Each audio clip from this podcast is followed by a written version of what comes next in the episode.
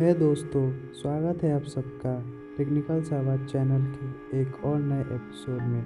आज हम बात करने वाले हैं कि वायरस क्या होता है। आज के समय में जिस तरह से एक शब्द इंटरनेट और सोशल मीडिया सबसे ज़्यादा सर्च हो रहा है, जिसका नाम वायरस है, क्योंकि इस समय जिस तरह से कोरोना वायरस पूरी दुनिया में फैला है और बहुत बड़ी महामारी बन गया है और पूरी दुनिया को डरा दिया। तो ऐसे में लोगों के मन में ये सवाल घर कर गया है कि ये वायरस ऐसी क्या चीज़ है जो लोगों की जान तक ले लेता है।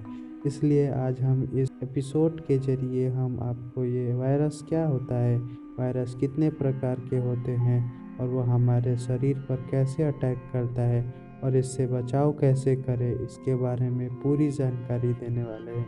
इसलिए इस एपिसोड को पूरा ज़रूर सुने। तो चलिए शुरू करते हैं। सबसे पहले जानते हैं कि वायरस क्या है। वायरस बहुत सी छोटे रोगाणु या विषाणु होते हैं, जो प्रोटीन की होल के अंदर जेनेटिक मटेरियल से बने होते हैं। और ये एक वायरस का जेनेटिक मटेरियल एक आरएनए या डीएनए के रूप में हो सकता है।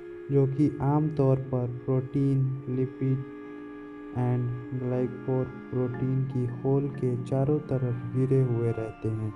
या तो तीनों का थोड़ा थोड़ा संयोजन होता है, वायरस किसी भी जानवर, पौधे या बैक्टीरिया को संक्रमित कर सकता है और अक्सर बहुत गंभीर और प्राणधारक बीमारियों का कारण भी बनता है। वायरस कैसे काम करता है?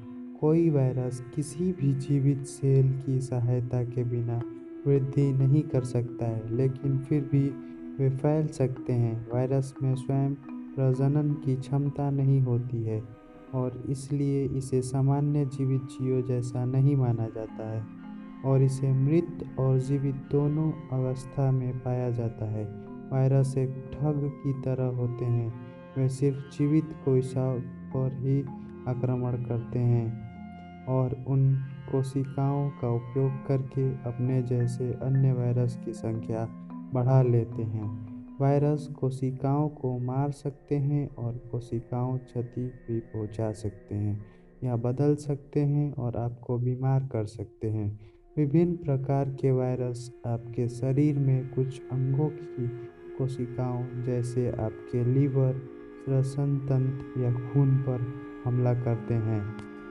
जैसे कि कुछ प्रसिद्ध वायरस में ह्यूमन इम्यूनोडिफिशियंसी वायरस, एचआईवी जो एड्स का कारण बनता है हर्सिस सिंप्लेक्स वायरस जो ठंडे घावों चेचक, मल्टीपल स्क्लेरोसिस का कारण बनता है, और ह्यूमन पेपिलोमा वायरस जो वयस्क महिलाओं में गर्भाशय ग्रीवा के कैंसर का एक प्रमुख कारण माना जाता है। तो इस समय कोरोना कोविड नाइन्टीन जो हमारे लीवर पर हमला करता है और आम सर्दी जुकाम भी वायरस के कारण होता है।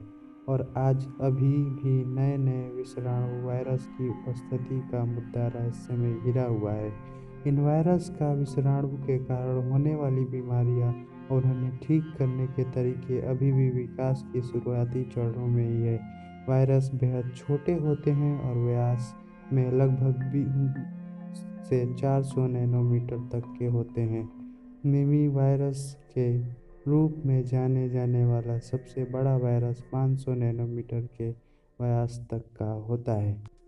वायरस क्या है ये जानने के बाद अब जानते हैं वायरस कितने प्रकार का होता है। वायरस को उसके होस्ट के प्रकार के आधार पर वर्गीकृत किया जाता है। इसी आधार पर होम्स ने 1948 में वायरस को तीन समूह में विभाजित किया था जो इस प्रकार हैं। पहला, एनिमल वायरस। इस प्रकार का वायरस मनुष्य सहित पशुओं की कोशिका को संक्रमित करते हैं, इसलिए इन्हें एनिमल वायरस कहा जाता है।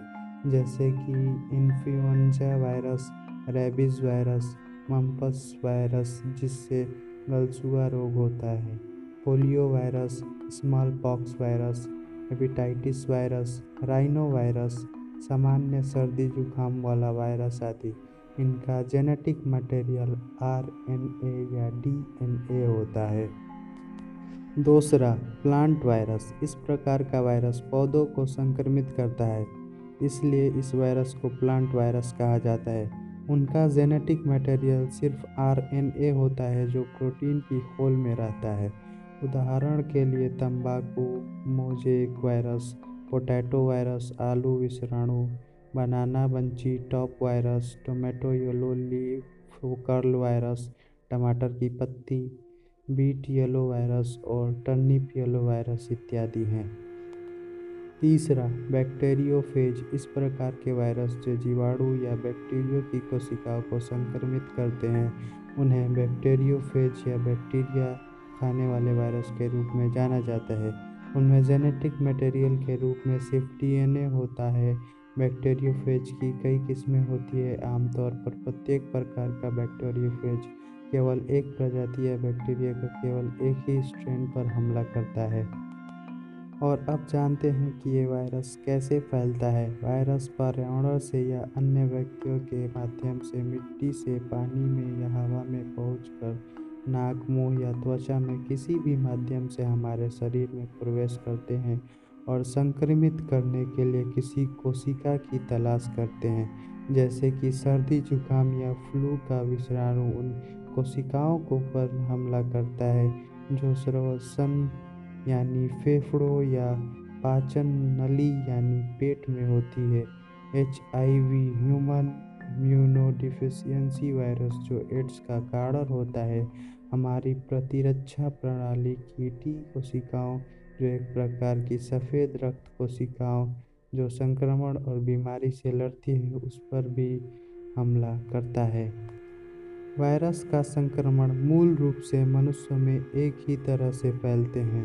पहला, जिस व्यक्ति को सर्दी जुकाम है, वो व्यक्ति खांसता या छींकता है तो वायरस संक्रमण फैलता है। दूसरा, वायरस किसी अन्य व्यक्ति के हाथ जो किसी भी प्रकार के वायरस से संक्रमित हो तो उसको छूने या हाथ मिलाने से फैलता है। तीसरा, यदि कोई व्यक्ति गंदे हाथों से भोजन को छूता है और खाना खाता है तो वायरस हाथ में भी फैलता है। चौथा, शरीर के अंदर तरल पदार्थ जैसे कि खून, लार और वीर्य और ऐसे ही अन्य तरल पदार्थों के इंजेक्शन या ऑन संपर्क द्वारा वायरस विशेष रूप से हेपेटाइटिस या एड्स जैसे वायरल संक्रमण अन्य व्यक्तियों में फैलता है। और अब हम वायरस से होने वाली बीमारियों के बारे में थोड़ा जान लेते हैं।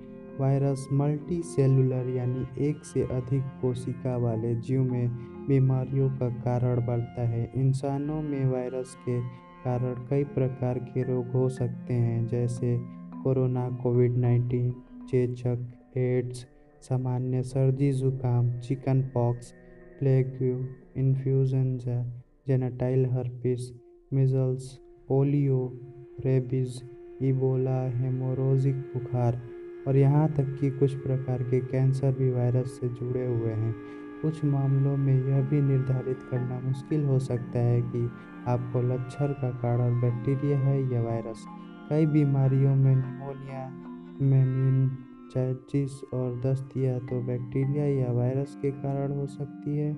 जानवरों को प्रभावित करने वाली वायरल बीमारियाँ भी वायरस के कारण होती है, जैसे रेबीज, मुहक्का खुरपका रोग, बर्ड फ्लू और स्वाइन फ्लू भी शामिल हैं। पौधों की बीमारियों में मोजेक रोग पिंक स्पॉट, लीफ कर्ल और लीफ रोल रोग शामिल हैं। और अब जानते हैं वायरस से बचने के लिए क्या करें? जब भी कोई वायरस हमारे शरीर में प्रवेश करता है तो हम हमेशा बीमार नहीं होते, बल्कि कई बार हमारी प्रतिरक्षा प्रणाली इस वायरस से लड़ने में सक्षम होती है।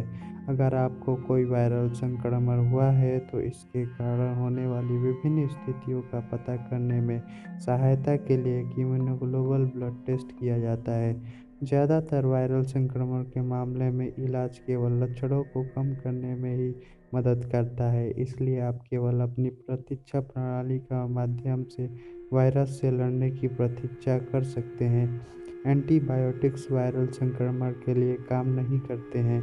कुछ वायरल संक्रमणों के इलाज के लिए एंटीवायरल दवाएँ दी जाती है, लेकिन ज़्यादातर मामलों में हमारी प्रतीक्षा प्रणाली इम्यून सिस्टम से लड़कर वायरस के बचा जा सकता है।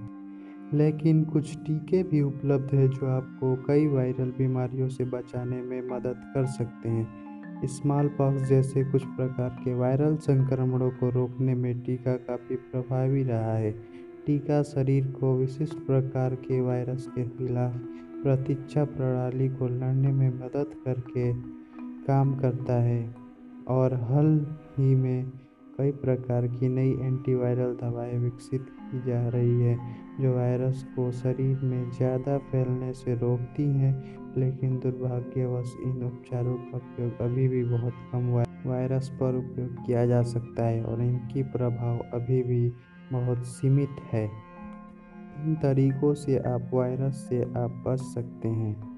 जब भी आप भोजन बनाइए, खाएँ। उससे पहले अपने हाथों को अक्सर साफ़ करें और बाथरूम का उपयोग करने या डायपर बदलने के बाद अपनी आँखें, नाक या मुँह को छूने से बचें तथा हाथों को अच्छे से साफ़ करें और शरीर का भी हाइजीन करने का ध्यान रखें।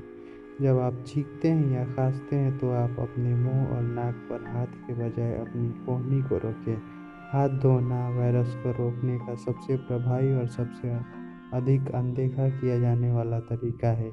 लेकिन साबुन और पानी वायरस को मारने का काम करते हैं। कम से कम 20 सेकंड तक अपने हाथ धोएँ और अपने दोनों हाथों को आपस में अच्छे से रगड़ें और साफ़ करें। डिस्पोजेबल हैंड्स, वाइज या जेल सैनिटाइजर्स भी अच्छा काम करते हैं। और हमें उम्मीद है कि इस एपिसोड के ज़रिए आपको वायरस क्या है, ये कितने प्रकार का होता है और ये किस तरह से फैलता है, इससे जुड़ी सारी जानकारी आपको मिल गई होगी। अगर आपको हमारा ये एपिसोड पसंद आया हो तो इसे लाइक करें और अपने दोस्तों को भी शेयर करें, ताकि उसे भी इस विषय से जुड़ी जानकारी मिल सके।